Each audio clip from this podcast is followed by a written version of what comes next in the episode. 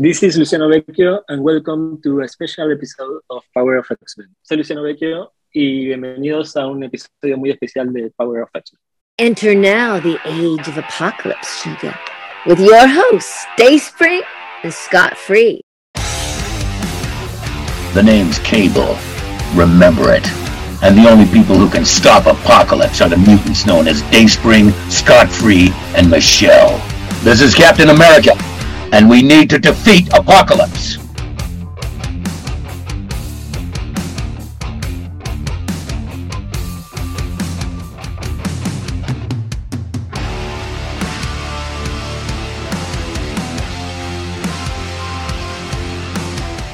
Hey, Flink. Hey, Dayspring. Guess who we have on the podcast today? Christian Frost. Oh my God, I would die if it was Christian Frost. Shut the fuck up. You're trolling me because poor Luciano Vecchio was on the podcast and I literally, I literally bombarded him with all these Christian Frost questions. Yeah, I'm sitting here trying to ask him really important stuff like the importance of found family to the LGBTQ community. And you're just like, I stand Christian Frost. I'm like, why did he end up with that inhuman? Did you see Christian's abs? My God. Well, you came so prepared with such really great questions and and we had a riot.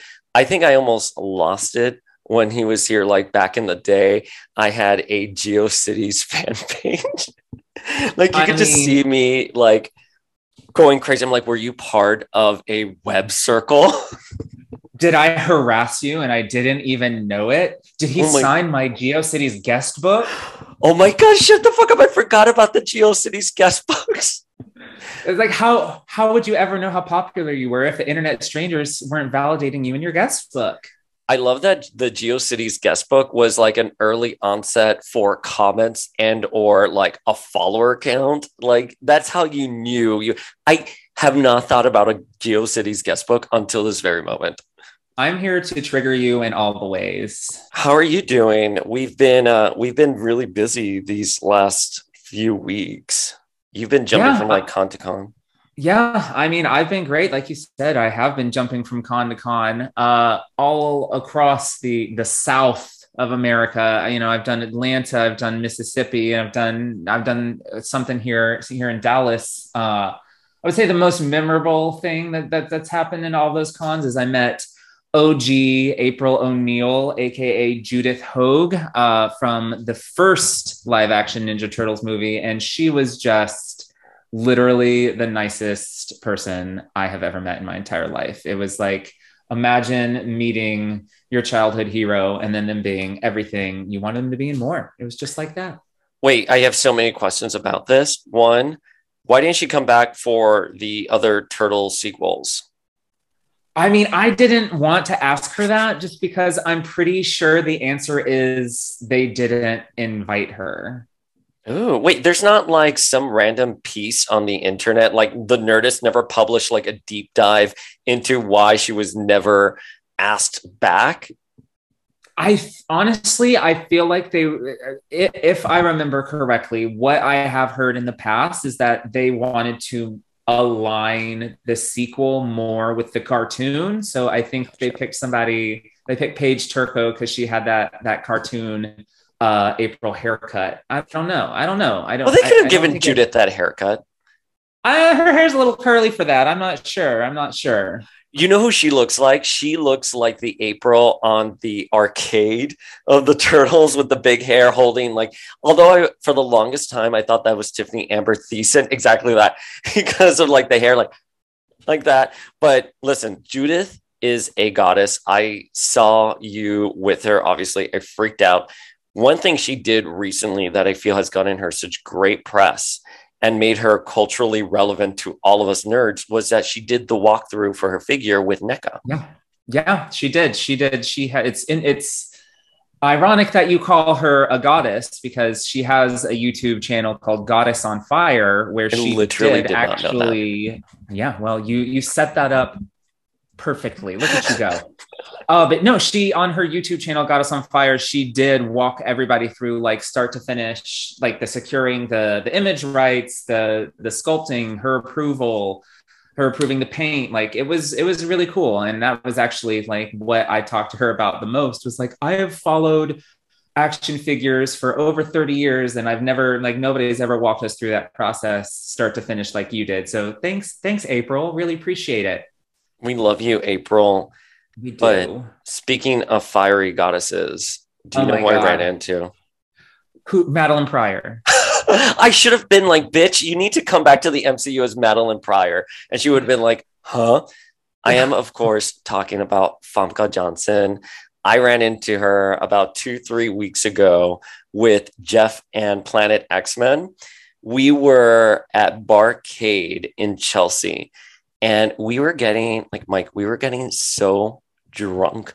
We Oh played the Batman and Robin arcade game, which I forgot even existed. Yeah, And- I don't even know what you're talking about. It's insane. The graphics, I think, were ahead of its time. I loved it. I haven't been able to search to see if it's available to play online, but it was incredible. We played the Turtles, of course.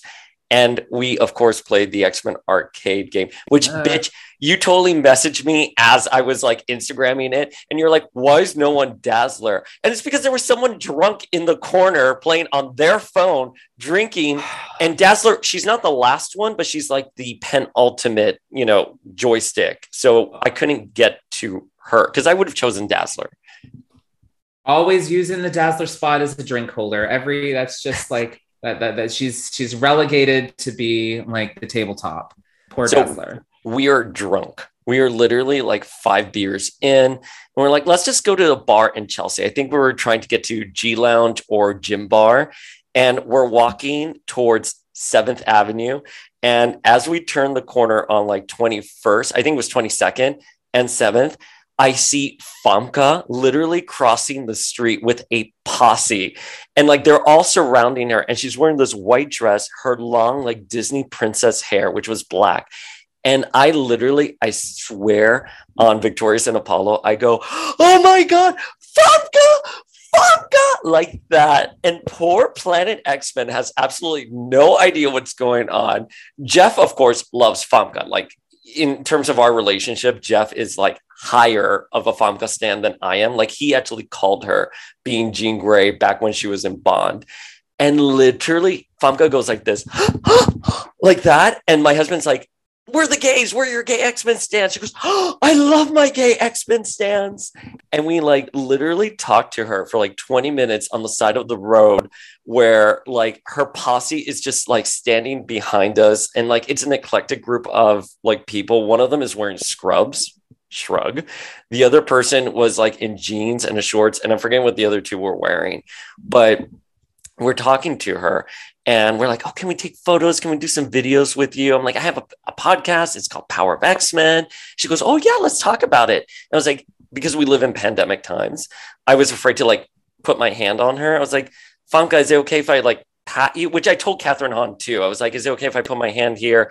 And Famke looks at me and she goes, you can do whatever you want to me. Have fun. Oh, He's like, have fun. Just don't molest me. Or maybe you do. I don't know. I'm just joking. And she was just so like, she loved having our big gay energy with her. And her her posse was like, oh, take the photos for them. And like this guy took our photo and everything's super kind. And they were saying things like, this is her. She gets so much attention everywhere she goes because she's so special. And I was like, yeah, she is. But the funniest part is that um, Planet X Men was visiting, and he has certain like words that we just don't use. Like he calls like really fabulous women. Like we were at a bar, and he called a drag queen hen, and he kept saying like, "Get it, hen, hen, you're fabulous." And I'm like, "Why are you calling this person a hen?" Because he's from Scotland. yeah. but- come on now. I didn't you- know that. Oh my god, we need to get you. We need to get you up to speed on your your your UK slang. international like gay slang. But anyways, so as we're as we're parting ways with Famke, like her posse kind of like surrounds her and they start like moving forward. And he's here like, Hen, Hen, the Morlocks are taking you away. I don't know if and she has that. no clue what that means. Of yeah, course, she has no clue the Morlocks, but I should have like told her about Madelyne Pryor and everything. I also wanted to ask her about that thing she had a couple years ago with um, a book being found in her apartment and she called the police on it. I know it was like a page six thing, like, but it was like a super big news item here locally because she found like a random children's book placed on her bed and she called the police because she's here like I never bought this book and someone put That's it there. That's creepy as hell. I know, but I'm thinking like Famke, did one of your assistants just buy it for you and left it there and like you were confused? I don't know, but I don't know. I don't know. I just wonder if she knew like how close she came to death in that moment, being swamped by the crazy Jean Grey stands. Like that that could go to an extreme place. It could have gone to extreme place, but she was so lovely and, and fabulous. Glad Second you time I were seen on your best behavior. I was. You know how I am. Like I can, I, although I, I geeked out with her. I saw her at Nobu before a couple of years. I know. I listen. I, I tried to like rail it in. Like I could have asked her a zillion. I told her she needed to be in the MCU. I did tell her that. Oh, well, yeah, of course. Like it's a shame that she had that she didn't, you know, smack Wanda down and be like, "Bitch, you're stealing my gig." I know. I should have asked her for like an exclusive interview right then and there because I've reached out to her publicist before, and her publicist is like, "We're no longer working together." But Oh, wow. So we had a really insane time with fiery redheads these last few weeks, and now we have Mhm, Luciano yeah. on the podcast. I mean, he may not be a ginger, but we love him just as much. I think he looked so much like Shawn Ashmore in Days of Future Past when we were talking about that, and like his scruff. I was just like Luciano. Mm. I mean, I I just love that we're all like he gets it. Like after talking to him, I it makes so much sense why I loved his Iceman run as much as as, as I did because like he is a gay man of our age who has been reading this grew up with the same comics that that that we did and knows all has all the references that we do. So like of course he's going to craft this this perfect Iceman story for for the gays of our generation. Like it just makes so much sense. And I love that he was telling us that he ran into Sina Grace at a circuit party in Silver Lake. And I'm like, was Nerd Alert there too? Like, but can you imagine, like, literally Luciano and Sina Grace talking at a circuit party in, La- in, in LA and Nerd Alert in the background, like dancing? Like, I would, I love that image. I hope that, that truly, in my head canon, that's how that night went down. But I mean, I think we know who was wearing the harness in that situation. but it was a great interview. You know, we haven't done an interview together in a minute. You were phenomenal. Loved it. Mm-hmm.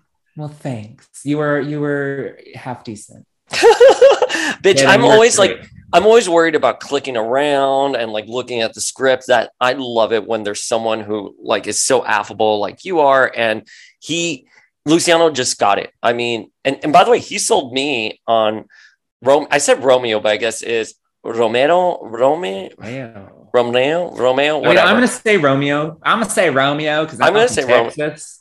But he so the second he was here, like, oh, they met in Miami. And I was like, oh God. And then how he was talking about trauma and Bobby. It's like, oh God, you're really selling me on this romance. And I came in ready to fight for Christian, but it's a great interview.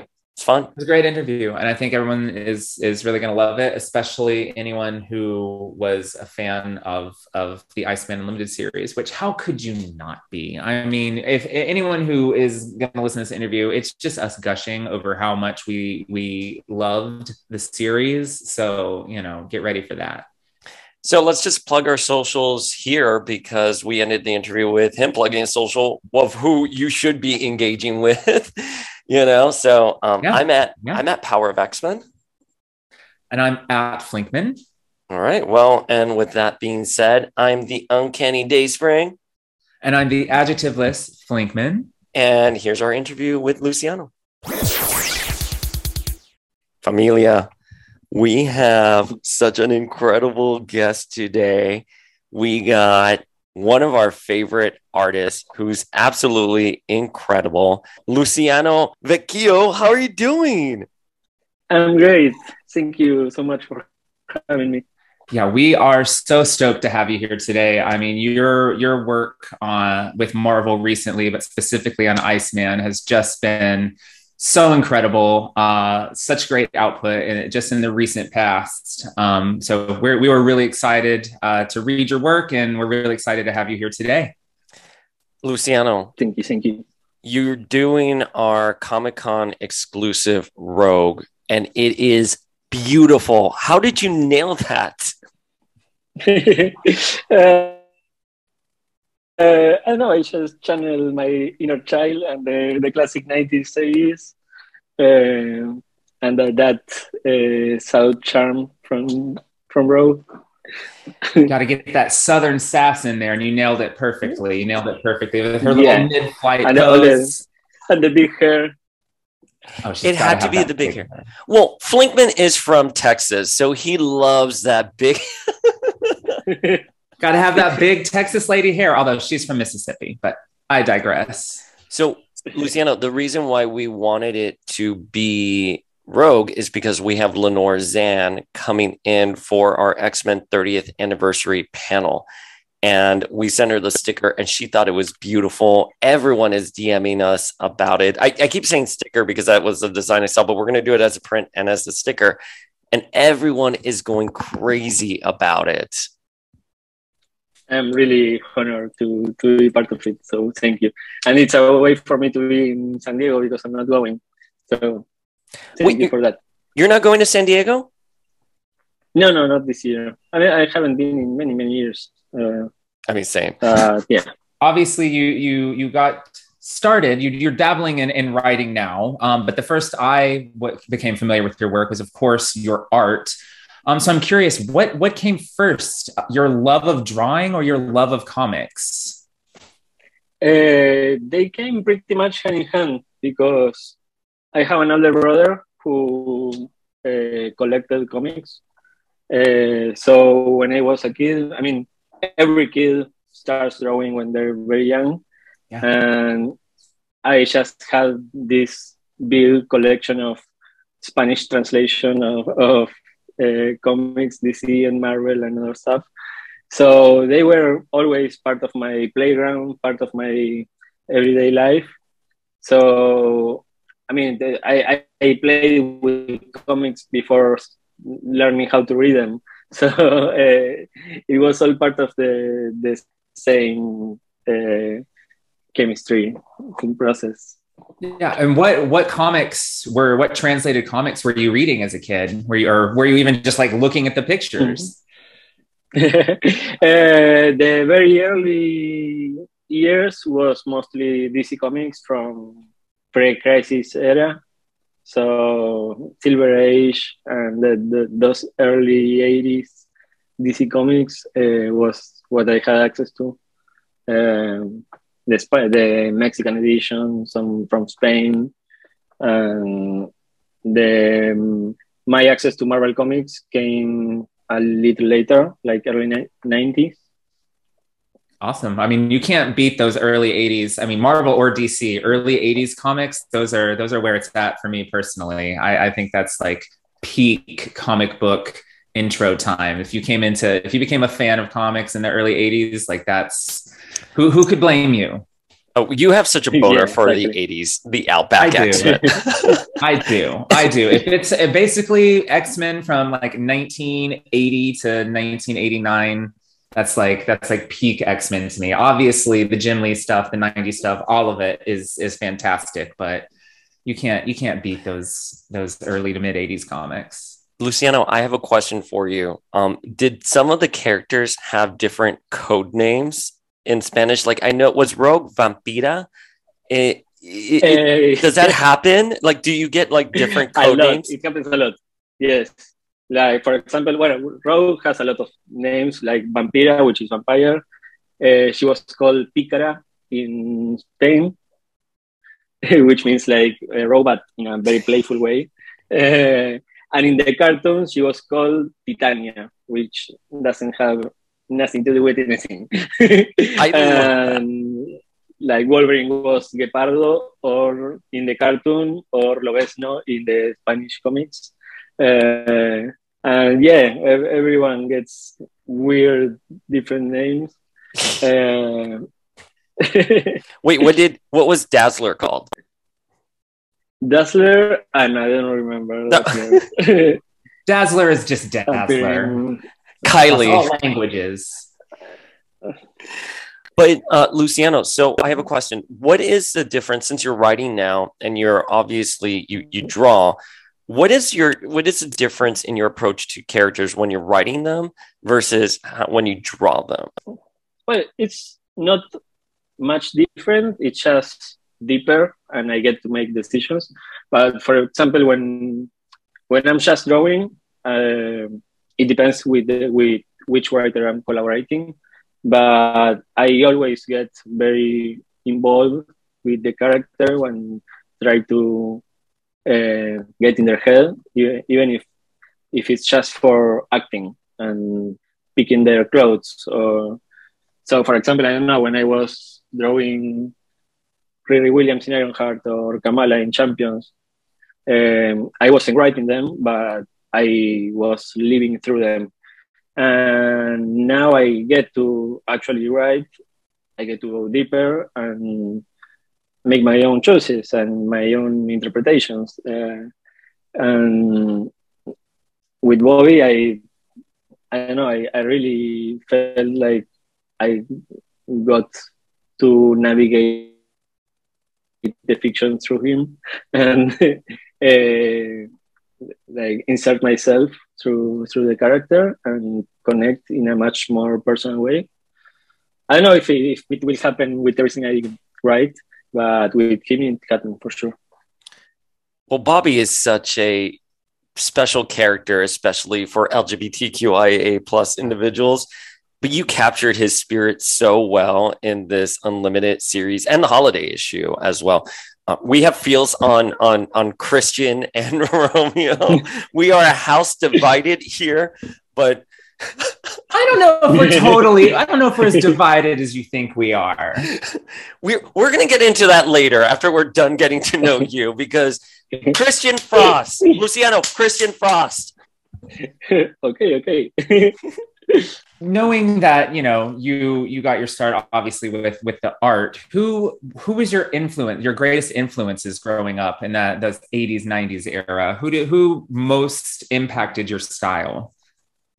Uh, I don't know if, if it you can tell anymore because my, my style went a different way, but the the classic school of George Perez, uh, Jose Luis Garcia Lopez, oh, yeah. um, I know Alan Davis were, were the first big artists that I looked up to and tried to imitate.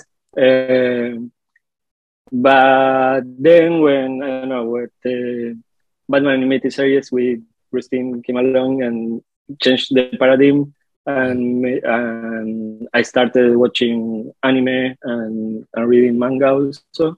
And I started to mix influences.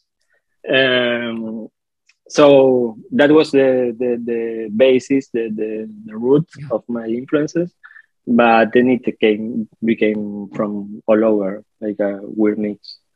Yeah, I think you have a, a really super unique style. It's actually a super refreshing style for for the X-Men comic specifically, which can have a tendency to sort of look like one thing uh, for a long period of time. And I really think you've brought in like a, a breath of fresh air. But when you say Alan Davis and and and anime influences, I can see like both of those in in your work. That's like a really beautiful marriage, uh, and I can totally see those those that's this you know merging of styles uh, on the page for sure.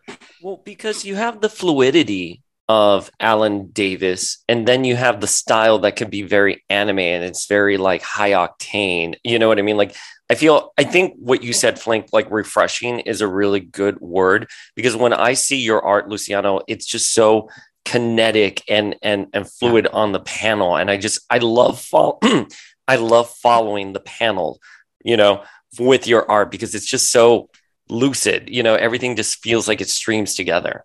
Sorry, we're discussing over Thank you. Well, now that you mentioned that, I think the the first artist that was a big influence for that specifically was Norm Breyfogle on Detective Comics in the yeah. early 90s. Yeah. I remember watching at those pages and it was like seeing a, an animation in 2D, and I wanted to to be able to do that. Yeah. Uh, so that's another big influence. Yeah, awesome. I can I can see it. I can see it. So so sort of back to the the growing up with comics uh, era of your life. Who was your favorite X Man growing up, and and are they still your favorite X Man now? uh, without knowing them that much, uh, I remember Nightcrawler was the, the coolest Oh, yeah. looking and kind of hot and uh, so different to anything else. Like I, I love how he has like two different power sets in one character. The, Mhm. the, they don't necessarily have to do with with each other, but it, it works. Uh, so yeah, I think that when I was a kid, Nightcrawler had uh, that wow factor for me. Oh yeah, I can definitely see that. I mean, Nightcrawler was was huge for me. You know, anyone that was in those early waves of X Men action figures, like like Nightcrawler with his suction cups on his hands, uh, it's going to be like super nostalgic for me for sure. I The like playing him in the video game. Oh yes. Uh, was it your favorite one in the arcade? No, in the Sega, uh, what, what do you call it in English? The Mega Drive? Or, Yeah, yeah, the Sega Genesis. yeah. you know, the Genesis. 16 bits. Yeah, right, Sega Genesis. He was. Uh, there was a, an X Men game, and I played with Nightcrawler. That's Oh, we- right. He was one of those playable characters. And that's so weird because he wasn't even like on the animated series. You think they would have. Oh, of course. he's I got got it. it right there. I love this. This game was my childhood, and when you had to Oh, well, when you had to turn off the console because it was a resetting the danger room, I just endless frustration as a kid. I just went back to SNES and played Street Fighter. I was like done. I'm looking at some of the art you did. Uh, you've done of Nightcrawler. He's so sexy the way you've rendered him. he actually is. And with the bird, yeah. Yeah. On. when, he has a full bar. Oh yeah, Red, Mm, mm. we love that. I'm seeing this other uh, image you did. It's supposed to be a parody of Wolverine, Jean, and Cyclops, but you have Wolverine, Storm, and Nightcrawler. Let me put it in the chat. So you it can is- see. it- I mean, uh, Storm had a, a history with both of them. So if we're doing shuffles, I'm much more interested in that one. That's a pretty hot throuple. Listen, I I, let me see here. here I put it in the chat for you, Flink. I listen. I love the idea of a throuple. Um, yes, I never even thought what would my throuple be. It would probably be North Star, Iceman, and and Kyle. I guess it would have to be Kyle. Yeah, I guess.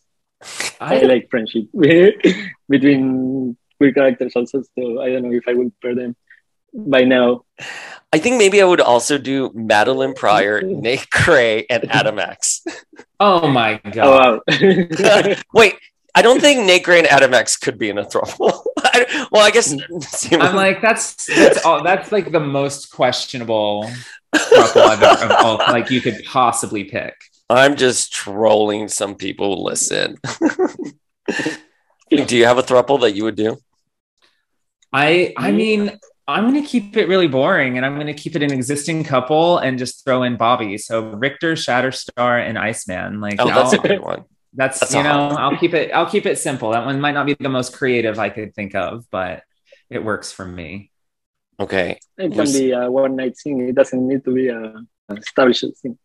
Yeah. We're all about those one night stands here for the X characters.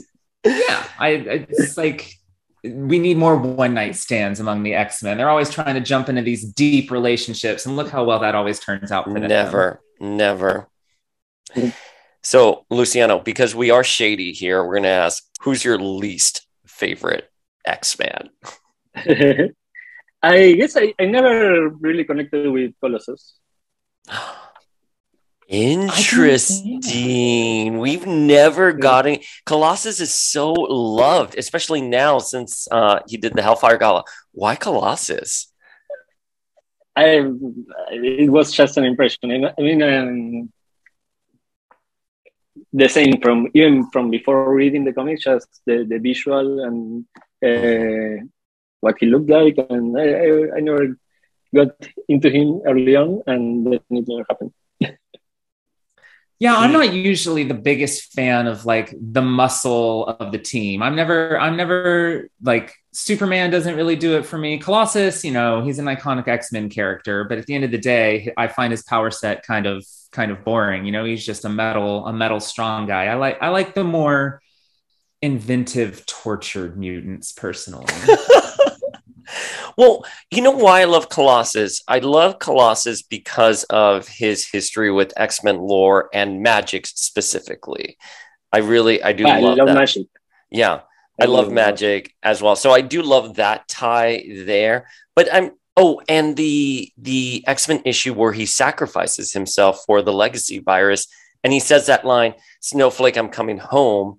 And then I love the story. I think it was in a- an unlimited issue where Kitty thinks she's seen him. It's like this random cop. So in that regard is when I really like Colossus when he has a really so when he was dead. So when he was dead or someone he loved died.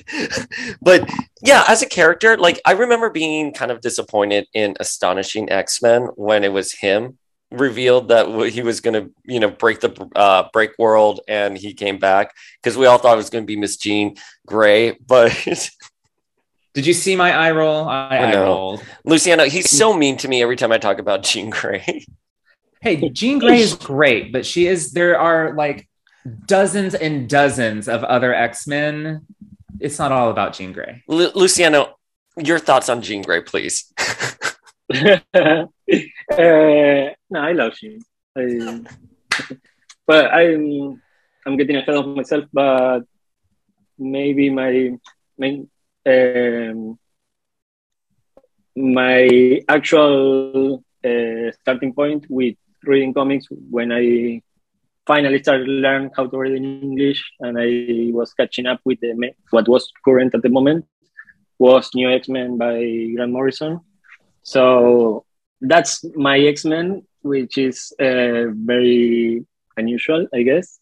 No, Uh, we love- that, that's that's the, the the arc that has my heart, and I love Shin there. So So, so we love the one thing we agree on constantly across the board is how amazing Grant Morrison new X Men is, and I will say, like Grant Morrison, Jean Grey is the best Jean Grey there Perfect. That was when she was like stepping out on her own, becoming an independent character, making her own decisions. Like those, that that version of Jean, two thumbs up. I I, I love new new X Men Jean. So no qualms. You're gonna get no pushback from either of us there.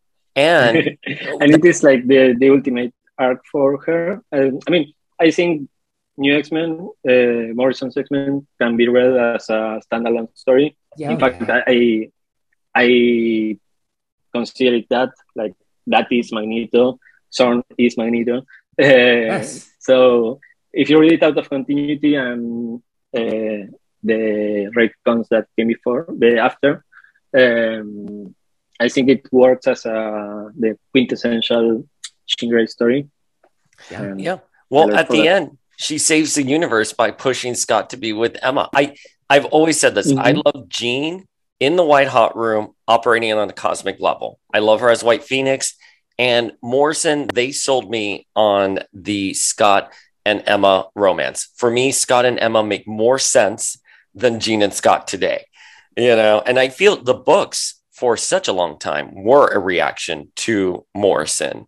And I know House of mm-hmm. M happened, but you still had that core Morrison vibe. And the reason why House of M was so powerful was because we we saw in New X Men that mutants were going to inherit the Earth. They were becoming the majority, and that's why when Wanda robs them of the X gene, why it's so powerful. So we're on the same page. And Morrison brought us back to Yeah. comics.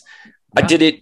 Wait, you mentioned you. That's when you were already like full blown fluent in English and you were able to read. Did you ever have a period where you stopped reading comics and did Morrison bring you back, or did you just continue reading from Zero Tolerance, Heroes Reborn to? No, I I never stopped, but I didn't read X Men before uh, in Spanish because I mean I read a few random arcs here and there, but uh, in Argentina we had local edition of DC Comics and not Marvel, so uh, getting access to Marvel Comics was more difficult, more random, and in mixed order. Like I will jump from an arc in the 80s to one in the middle of the 90s and back and forth. So it, it didn't. But I never stopped reading comics uh, in my whole life. Okay, well, that's interesting that you said that that you got the comics in mixed order and they were really difficult to come by because in the Marvel Voices Pride issue, you did recap all of the LGBTQIA plus history of comics, and it was very thorough and and well done. So, how did you go ahead? How did you piece all of that together? Because we had access to comics, we couldn't even do what you did there. Uh, well, I did my homework. um, I'm Clearly did your homework. That- yeah.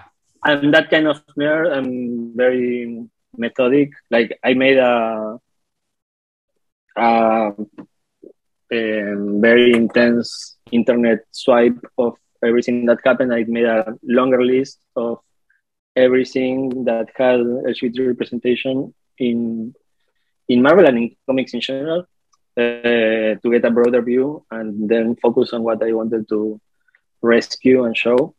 So I I have to say it, it is a bit of a collaboration with the readers because there's so many people uh, like the uh, Gay League website, which has been around since uh, for decades and uh, are making an archive of these subjects.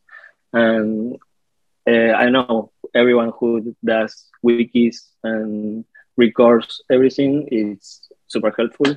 And so I, I, I feel like it's a, a feedback between readers and creators, and I can take credit uh, just myself. So yeah, I do that. I made a, a a very big list of events and then try to figure out how to put it on page because uh, it had to start with Northstar and, and then go backwards and then as it uh, I mean it's very meta the the the story that as you get closer to the present it's it gets more and more difficult to uh, say, oh, this is an important uh, event because it's just uh, another event of representation and it's okay. Uh, so I wanted to re- reflect that also, how an abundance of representation means uh, you get to enjoy without having to be everything having to be super important or super uh, discursive you know Yeah, it was just so powerful to see it all on a on a page. Yeah it really was quite impactful just to see you know the, the the history that that really is there. And like like you said we really i think it's interesting that you know comic creators are honestly using the same fan sites and wiki pages that we are. You know we've read all of this stuff over the years but it's not just fresh top in our minds. So like truly shout out to the fans who who take the time to keep wikis updated and run fan sites for keeping not just us fans on track, but comic creators as well, because there's a lot to keep up with. I'm I'm a viejito. Yeah. I'm forgetting everything now. Like I'm 38 now. I forget everything. I forget my own birthday. me too me too i'm 39 and Look how beautiful that is, man. okay. Like the, the, your art. uh, I, I really wanted the chance to redraw in my style those iconic moments you know Yeah. Um, I, I was that reader too. Now that you mentioned, um, like when I was young, and I le- I perfected my English through translating uh, like bio pages from DC Secret Files and uh, Marvel handbooks, and I maintain a GeoCities webpage when I was a, a teenager. Oh, I did too. we- we- before Wikipedia existed. Uh, so I was that reader also, I, and I always had that archivist side uh, to my nerdism. So I here I got the chance to to use that part of, of the way I I like consuming comics. Luciano, Yeah, I'm in love with you right now. You mentioned two GeoCities. I love the idea that you were probably part of a web ring. So A on that. B, yeah, I love- I it's love- probably out there. Still, I don't know. oh, we're gonna find it. But You'll I find also your GeoCities. because I think Flink and I are the same way. Like there is an activist, like an activist slant to our nerdum. You know, like they. It always confuses me people who've read the x-men and are like why are the x-men political? I'm like have you ever Wow. picked up have you read an issue of the it- it is in your face smacking you. It's not it's not coy by any means. And i think that's what makes x stance in particular very passionate um, very empathetic to the characters and projecting into um, stories like iceman that you did because a lot of the creators are like you where they they have this passion they put themselves in the character and there is this very relevant slant to the x-men There always has been. I mean, my goodness, Magneto in X Men number one was just fighting for his place in the world, and that is a very bold statement to make in the 1960s at the at the height of civil rights. So, it, uh, just anyone who says the X Men aren't political or are, are just not paying attention at all, like at all, not at all. and sup- superheroes comics in general. I mean, the very basis of superheroes is using your power, your privilege to uh, take a stance for what is right. Yeah. And, like, i- i- if that is not political, what is? I mean, yeah, Captain America punching Hitler is that that's not political at all. yeah. so so circling back to to you know to, to, to comics. Um why to, to, to iceman in particular um why do you think it is that iceman resonates so much with with comic readers? Uh, I don't know if it's always been like that. I mean, for me, it's it's been a big change since he came out in 2015 um, because I found like uh, I could relate to that experience. I I didn't come out that late in life, but I did hold on to to my denial for as long as I could, and that was when I turned 21, which I think is very late uh, to come to terms with your own sexuality. Uh, like so I, I could relate to to that element of his uh, new development and uh, rereading his past and seeing it in, in that light of a person living in the closet and trying really hard to be in denial, uh, not just hiding, but denying himself. And I live that. uh, a lot of people did.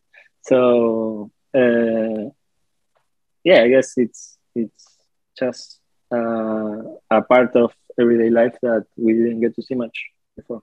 Yeah, and I honestly, I, I, I kind of agree with what you said. You know, Bobby was, I, I didn't, I wasn't a huge Iceman fan prior prior to his coming out uh, as well. Of course, anytime there's suddenly an A-list X-Men character who's suddenly gay, I'm, you know, that's going to catch my my attention for sure. But he was the perfect character. You touched on it in, in your response. He was the perfect character for something like this because you can go back in his history and you can see, you know, sort of put the context of him struggling with his sexuality on on these character moments he's had since since the 60s so uh, I, I think once you apply the context to to his entire history it makes total sense and he's was the perfect character in hindsight for them to to have gone this route with we've been reading age of apocalypse on on the podcast and we started before a little bit before legion quest so when bobby takes that road trip to Montauk with Rogue, and then he goes to see his parents.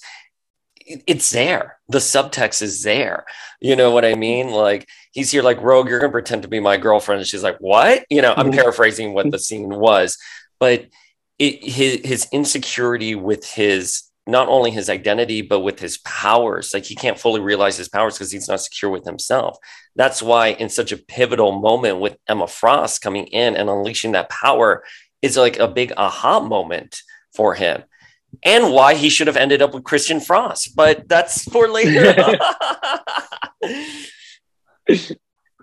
I digress. I digress. But I think to what everyone is saying there, it's it's true. It's always been there. There's no anyone who says like that came out of nowhere. No, it, it's been planted for a while. And we'll we'll cite that infamous scene of Jean and Bobby at Barnes and Noble and and him Purple being like pants and a chain wallet. He saying, you know, I love to shop, right? And she's like, Bobby, what do you mean? I'm not reading your mind.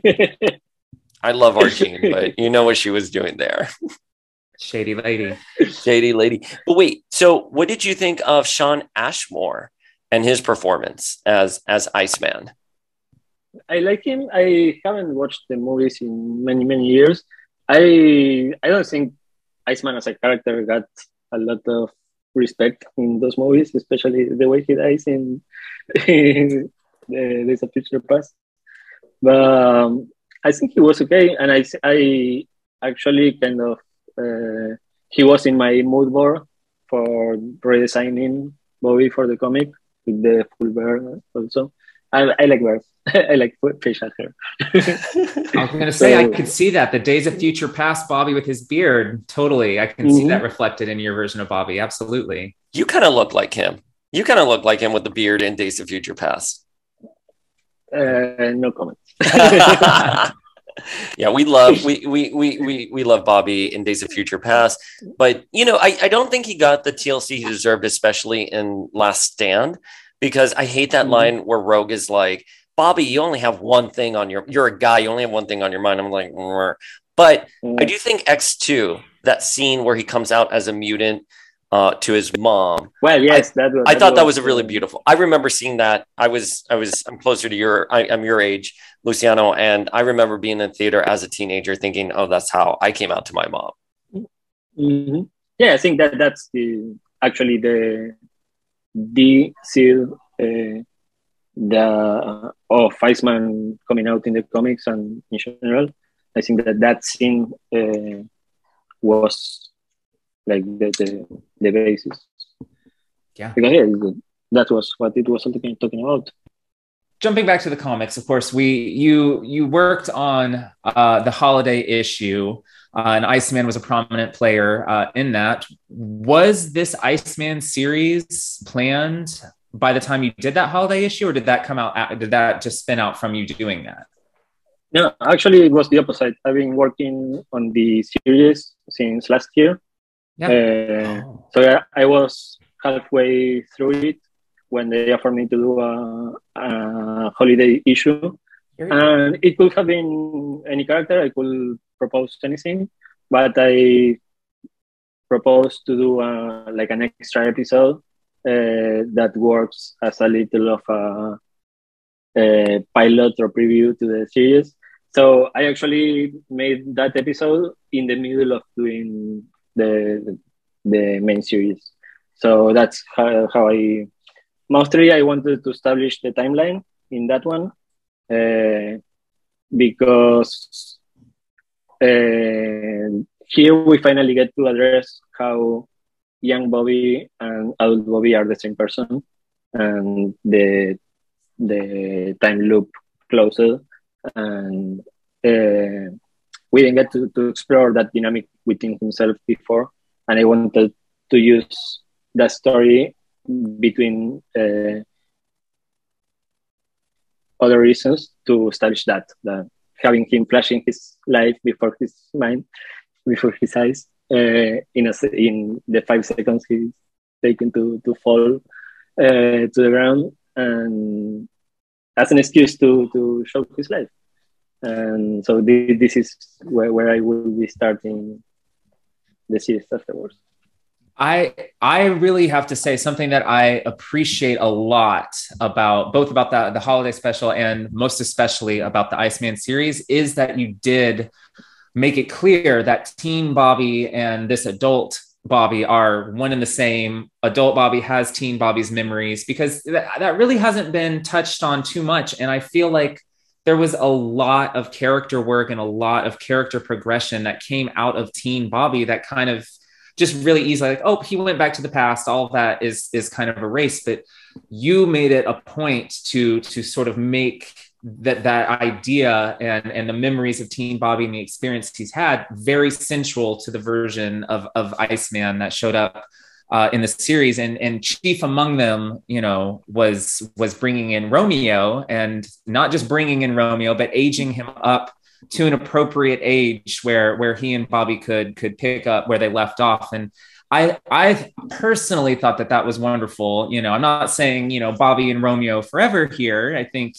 I think as you know a, a newly out gay man, Bobby deserves to feel his oats a little. You know, he deserves to see what's out there before committing himself to somebody. But I do really really appreciate you know we invested a lot of time in in the, the teen versions of of the original five x-men in the future and then it kind of felt like it was just like zoop, washed away there so i really love that you made it the you know made it a focal point uh, of the series well thank you i mean it's been established in canon before. Uh, we only got to see it with Bobby at the end of the previous Iceman volume, or actually in the the special that came after the series that Sina did, uh, where he confronts the future Bobby, uh, uh, Ice Master, and it, it, it's clear in that story that uh, he regain the memories. Yeah. And in, in Champions, we have Cyclops, adult Cyclops, remembering his time with the Champions, that he's still friends with the Champions. Yeah. So that is canon. Uh, it just was unexplored. But I think it, I mean, nobody planned it like this, but it became the core trauma for Bobby as a character. Because, I mean, right now in actually we are experiencing what it can be to go backwards to lose rights to uh, go back yep. into the closet some people is living it already and bobby as a character went through that willingly and on top of that he for he forgot about his experience yeah. his truth and his happiness and he chose to grow up as a person in the closet, that has to be the most painful experience I can imagine. And I think that, I mean, if you read Bobby's history, uh, his backstory, with that in mind, it's super tragic. Yeah. And you can understand so much about who he is, how he acts, and how he uh, his his worst enemy sometimes. yeah, uh, well, yeah, yeah, yeah. That exterminated exterminated scene where they go back and Bobby's like, so everything I've done, every all the progress I've had has to go back in the closet, and it, it is really tragic the way you just said it now. And now I feel terrible about my next question about why it should have been Christian, because now I understand why it would be Romeo and and why you went that route and and mm-hmm. and aging him up because that was a hugely traumatic event for Bobby. And now he has to, in that moment when they go back and then in the present, their memories get unlocked, he is now living with that trauma. That moment traumatized him. So I love that now. Now I love that he has a second chance with Will, even though I think Christian Frost is his soulmate. And how dare you not have them end up together at the end of this issue?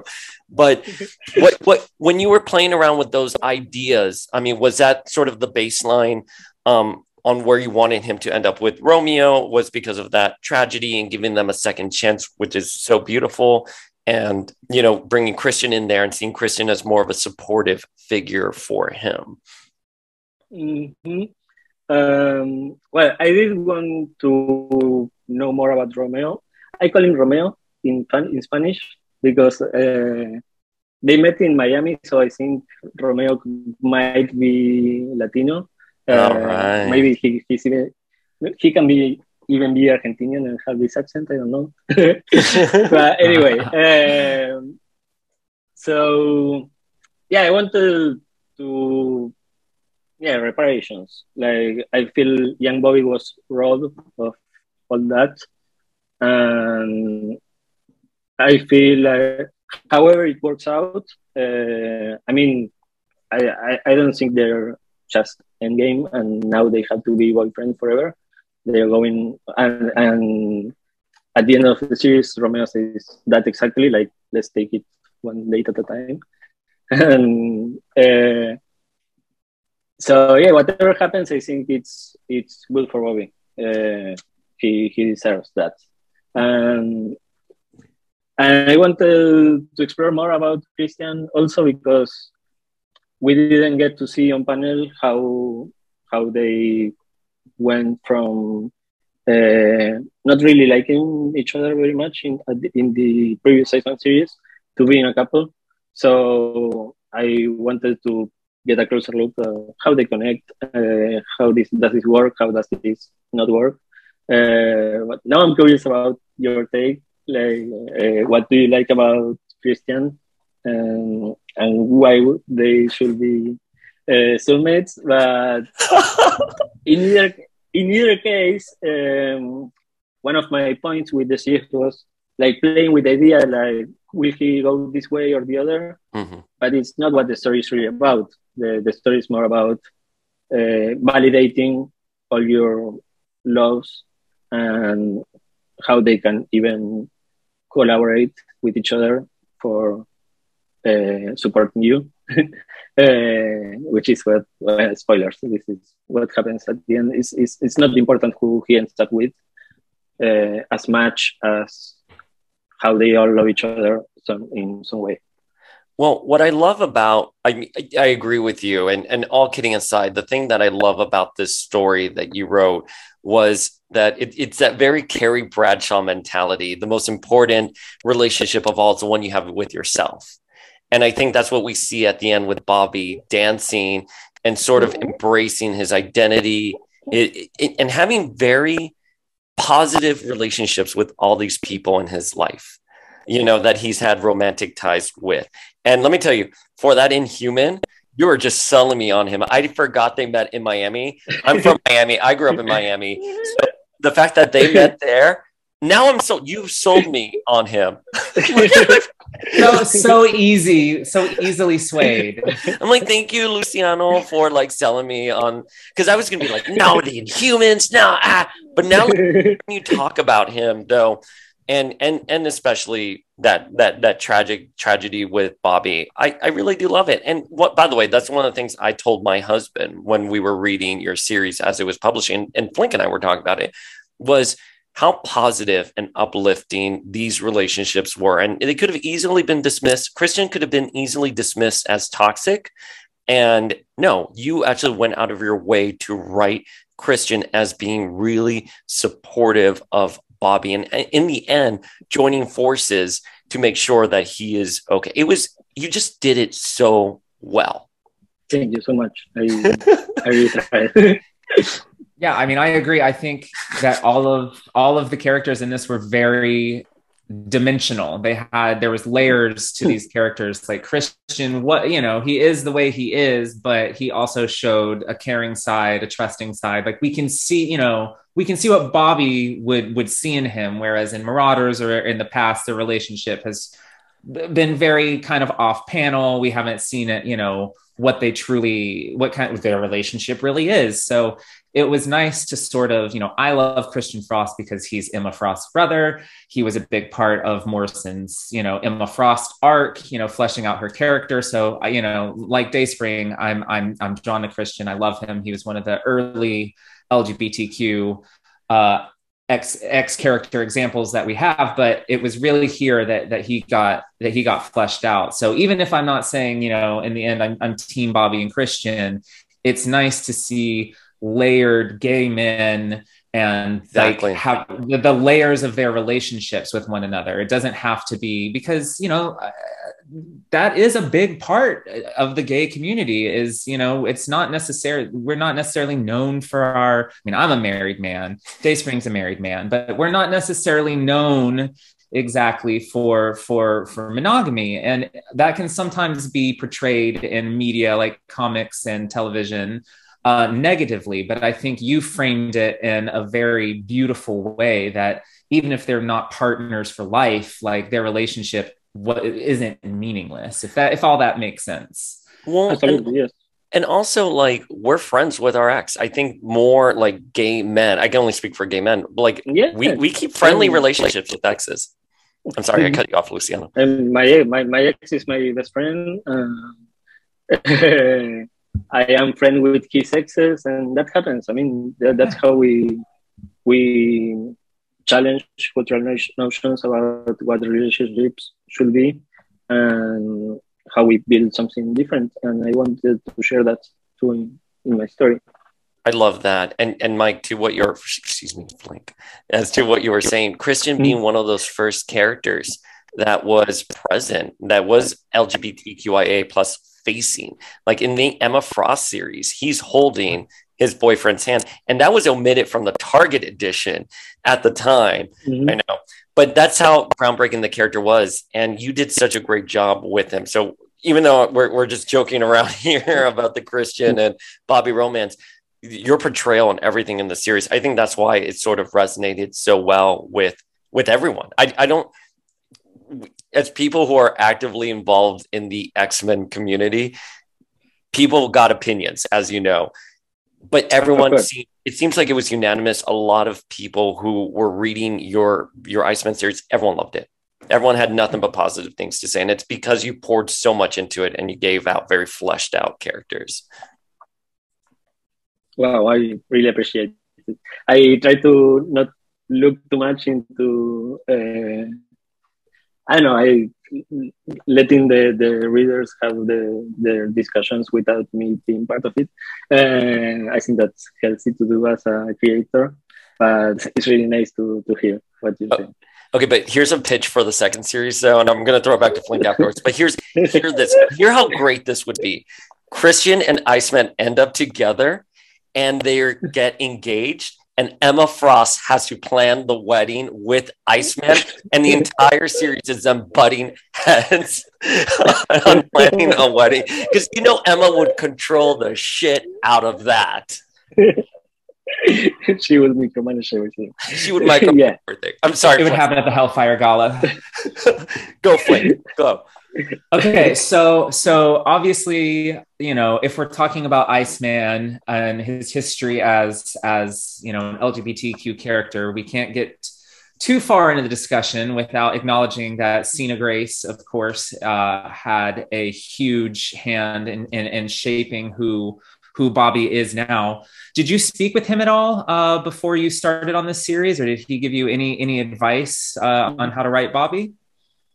Uh, yes, actually, I mean, when he was doing his Iceman series, I was uh, like writing like I, I want to be drawing this. Uh, I I hope you get to do another volume and I get to draw it. Like I was super uh, into that series as uh, as I mean it that series uh, was uh, a breakpoint for me as a creator. Like if I could pick, I realized I wanted to work with LGBT representation. Um, and I and I felt like I could uh, invest myself in a much more uh, complex and uh, complete and honest way.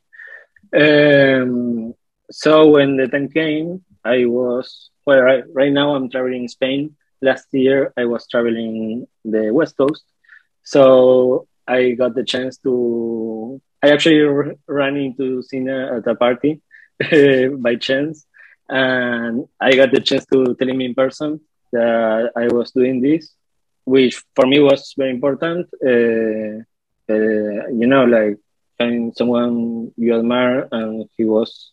I it, it was uh, a really big, big pair of shoes to fill.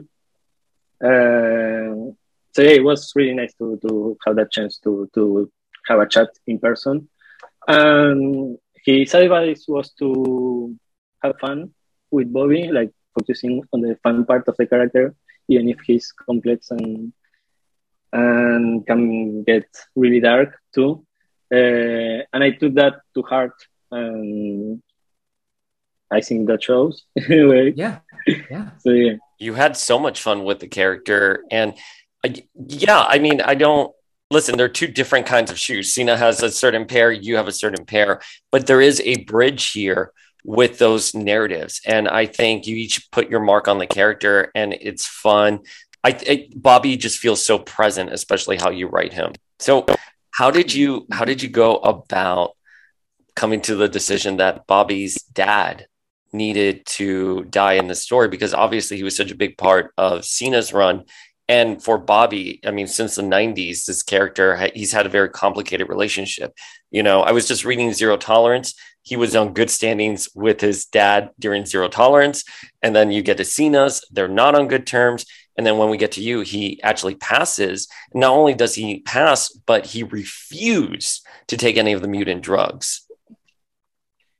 Which was something that I felt was relevant at the moment last year with what is happening with the uh, section of the public and their relation to medicine. And uh, so, yeah, I, I figure that that was that could be the stand he will take in a world where mutant medicine exists.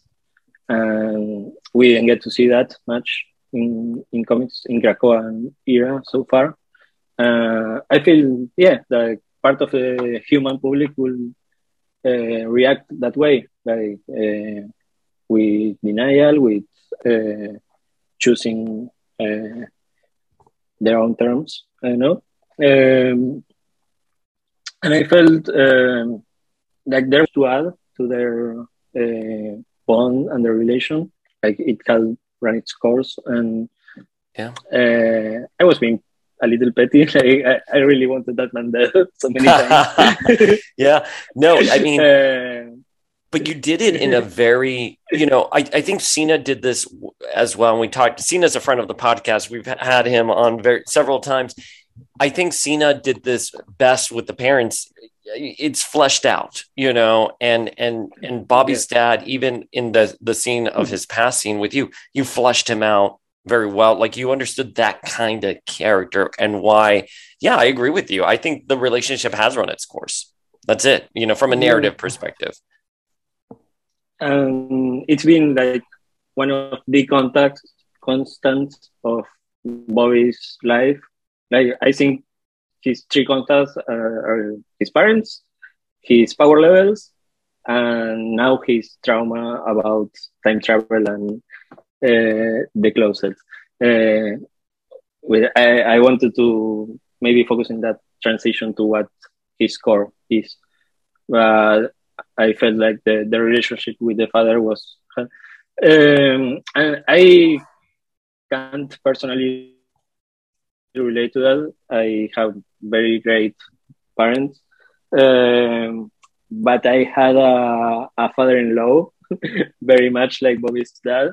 Uh, so I, I, I guess I channel a bit of that experience where it's just a mess. You know, it's sometimes it's okay, sometimes it's good, sometimes it's really bad, and it doesn't seem the the good part will ever make up for the bad part.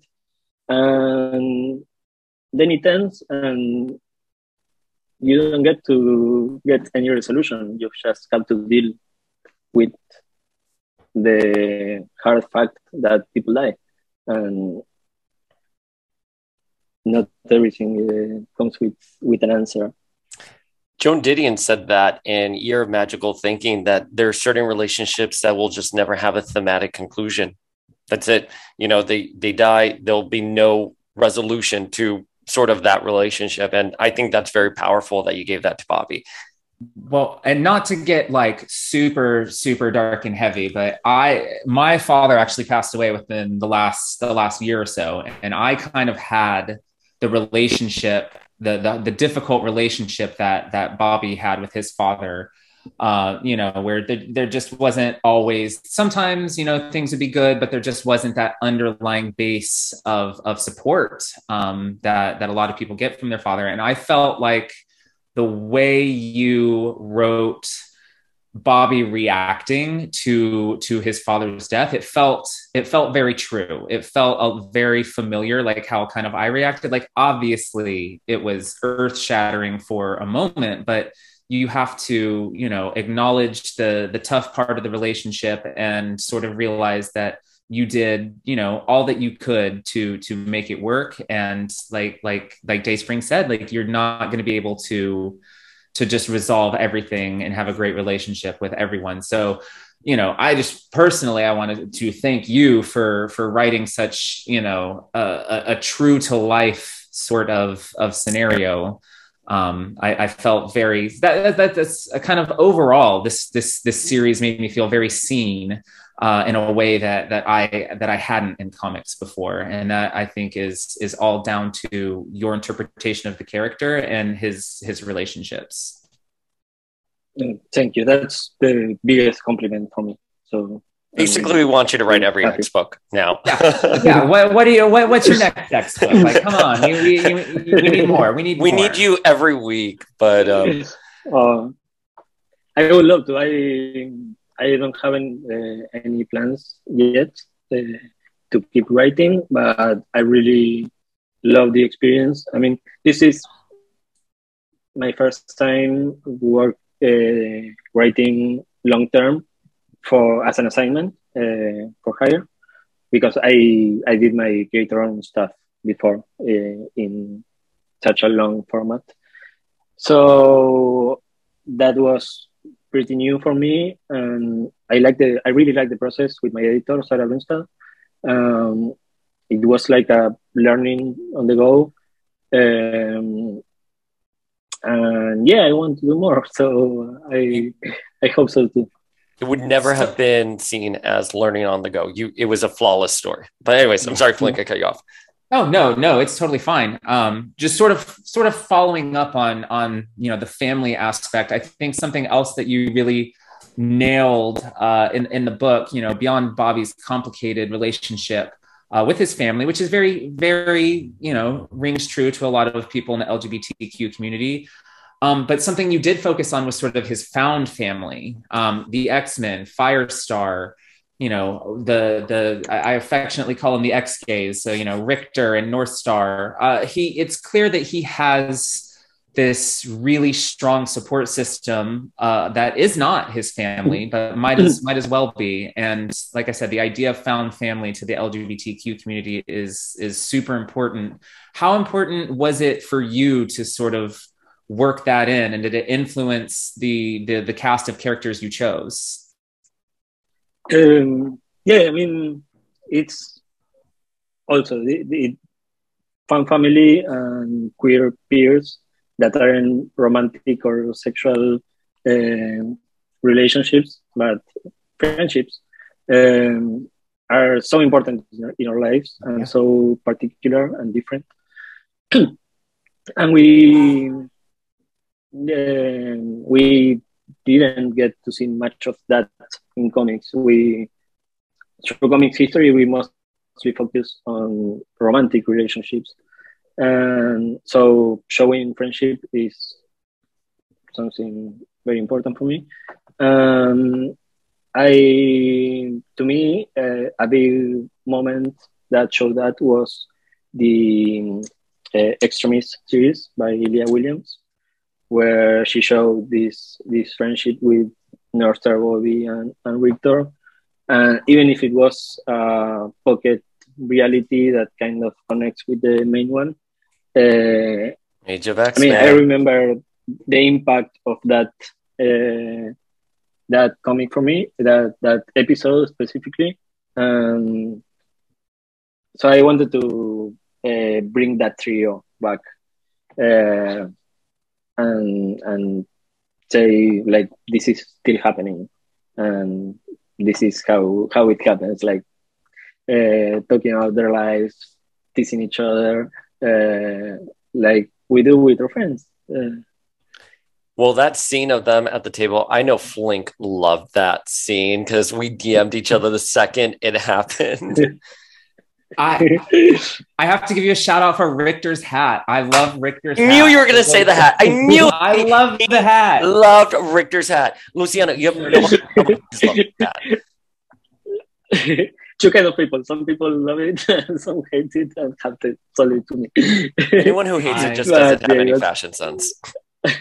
yeah, but yeah, that, that that's uh, part of uh, queer aesthetic also. So yeah, yeah. So so thinking about how Bobby was presented from a power standpoint, I mean, you showed him, you know, with ice golems fighting lava men. He had Megazord Iceman fighting a kaiju. We had the mystical Ice Master, you know, versus the Frost Giant. He single-handedly took down Terrax. I mean, you were really flexing Bobby's Omega Mutant muscles here, and and that's something that has been kind of portrayed a little spotty uh, in the past. There's been a lot more talking about his potential than than showing of it uh, over the years. Was it was it important for you to to really demonstrate that this power level is real and and not just potential? Um, actually, I feel like it was already established many times, um, but yes, it's been spotty. The the portrayal of his power levels changes all the time yeah. Like he will go from stopping Juggernaut in the X Men series to I don't know uh, because it becomes a trap, uh, a writing trap to have a, such an overpowered character. So I feel everyone has to deal with that, and sometimes the way you deal with that is uh, toning down his power level. So I wanted to. I asked myself how does it make sense uh, within the story? Um, so my ultimate goal was to justify uh, that he doesn't have to be that omega level mutant all the time uh, and save the world by himself. And in fact, he shouldn't do that because it's not healthy. Uh, so I hope that from now on, whenever you see his power levels going up and down, it will make sense. If he's navigating that. Yeah. Yeah, it makes perfect sense. He can't operate at Omega level all, all the time. It was just, it was nice to have an explanation. It was nice to see somebody really dig into you know a consistent use of that power and and what it means you know for him physically. It, obviously it wore him all the way out. So as it should he shouldn't be able to just operate at that potential all the time. So i thought it was really important to to level set exactly you know what that potential is rather than just always being like oh yeah he's got this potential and sometimes he can mm-hmm. he can do this but other times he can't. Uh, recently i described to someone uh, uh, now it's done. I feel what the series is about is self exploitation in the search for law in the wrong places, which is something we do with our lives all the time. And I think we have to be careful about that. Yeah. Well, speaking of him being exhausted, let's talk about that harness that he's wearing.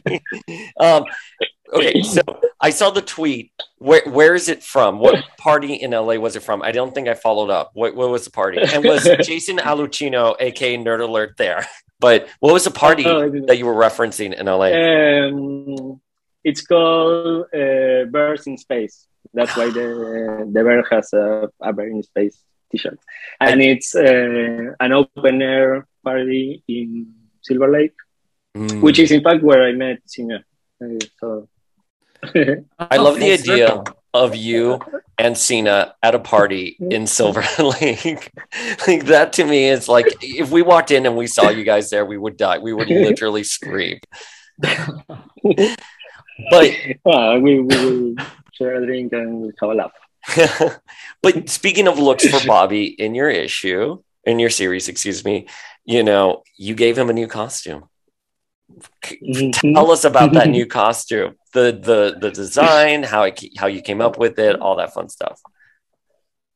Um, well, I, I felt like he. I mean, I love costume design in general. Like I, I love doing that process of studying everything a character wore through their history and figuring out what is iconic, what is what speaks about the character, and making uh, a synthesis of all that in into a new costume. So I felt um, it's really hard to make Iceman look cool, ironically. like he has a very bland design uh, historically, like it's just a white silhouette. and when and the approach to make it cooler was to give him spikes, which I then I, I, I put my opinion of, on that on the story itself. So I wanted to explore what else could I do. Um, uh, so the the full body jumpsuit comes from Young Bobby in All New X Men. Yeah. Um, so that that's the the format uh, I wanted to go with, but I wanted to keep it all white. So whether he freezes or unfreezes, it looks almost the same. Um, that combined with the facial hair that we were promised in his future self of Ice Master. So it, it has to start sometime. I mean, the the previous Iceman volume ended with him growing a scruff, and so I, I, wanted to, to pick up from there. And, and, and by the way, he has um, scruff the, all the, time. Like yes, e- yes, even yes. in Age of Apocalypse, like the the issues leading up to it, I love Scruffy Bobby. Yeah, me too. Me too. Um, and I because I, I feel that when he freezes up, the the ice craft looks very cool and much cooler than spikes in his shoulders. or, Fair. And um, so I wanted to, to go that to go back to what is iconic is a white silhouette with boots and then I added the the blue highlights playing with the X brand and typography and it came almost by accident that I mixed the, the X and the I and made a snowflake logo. Uh, and I, it seemed that worked and I went with it. Uh, not much else. And I was playing with, with how to uh, highlight the shoulders or arms and landed on that pseudo uh, harness shape, which isn't really a harness. It's a, it's, uh, something uh, in his costume. Um, but I also wanted that to work when he's unfrozen uh, as a kind of hot onesie. oh, we love hot uh, ones. because, and I feel like uh, Bobby has been denied his hotness through history, and he can be a really attractive person. And again, he deserves that. I, I think Bobby in the 90s in that blue and white suit, total, total hunk. Oh, and Age of say. Apocalypse, Age of Apocalypse, Iceman too, with his rider strong hair, the parted hair down the middle. I love him there. I was gonna say you and Corbett, like my two favorite Bobby costumes are Teen Bobby and then the '90s blue and white, and you kind of married both of those together, and it was perfect. I think it's probably my favorite, my favorite look of his. Yeah, yeah. I mean that that you, you can't go him. wrong with that. thank you. So I guess like my my my last sort of question here uh, regardless of it being LGBTQ romance or or what um, you know, or otherwise, there was lots of of kissing and intimate uh, scenes in bed in this series. Um, it was honestly one of the most sex positive Marvel comics that I can think of off the top of my head, and I I really appreciated it. Certainly as a as a gay man you know, opening, I would say opening a comic, but it was opening my Marvel Unlimited app and, and the first page being a splash page of, of two men kissing. Um, that was really special uh, and important to see. Again, like I said earlier, this comic made me feel seen um, in, in a lot of ways. So I thank you for that. But was there any kind of push by editorial or anyone to sort of tame tame that side of it down? Not not just that because it was LGBTQ, but just there was a lot of intimate moments in this comic and and and that's just not always what we see. Um, well right away no there wasn't any pushback. Um, but it's kind of very tame if you oh yeah. actually look at it. So my logic when i was working on it uh, was if this will pass for a straight couple it has to pass for a gay couple and they they have no right to tell me otherwise. Yep. Yeah. Uh, and I feel my editor feels the same way. So, uh, and that, that, that that's how I approach uh, representation in general. Like, if that if you allow that with straight couples, you can't deny us of the same. Yeah. Uh, we want Love to have it, but it wasn't uh, uh, a fight at all. There wasn't any pushback with Yeah. what I proposed.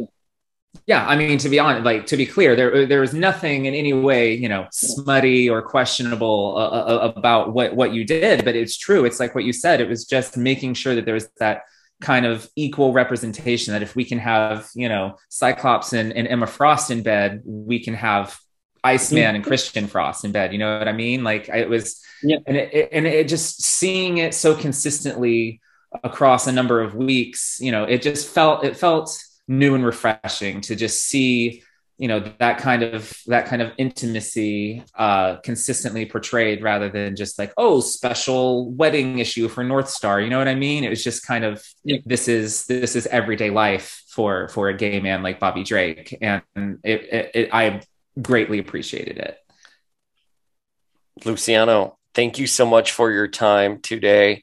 Can you can you hint at us what's what's next? Is, there anything you can plug?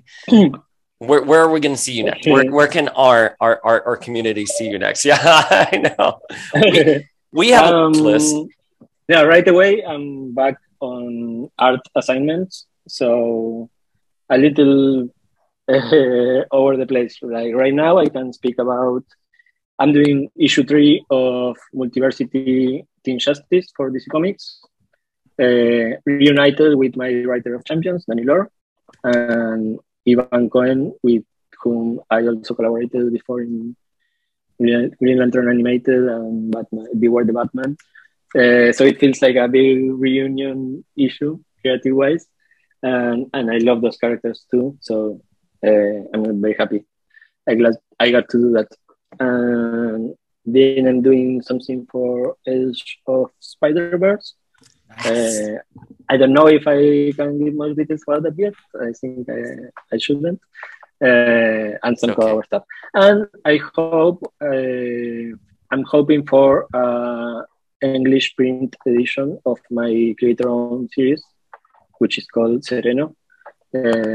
It's a comic I did in Spanish a few years ago, and then got translated for Comixology. Uh, and I'm trying to. Uh, I'm I am in negotiations for a print edition, so I hope to have more news about that.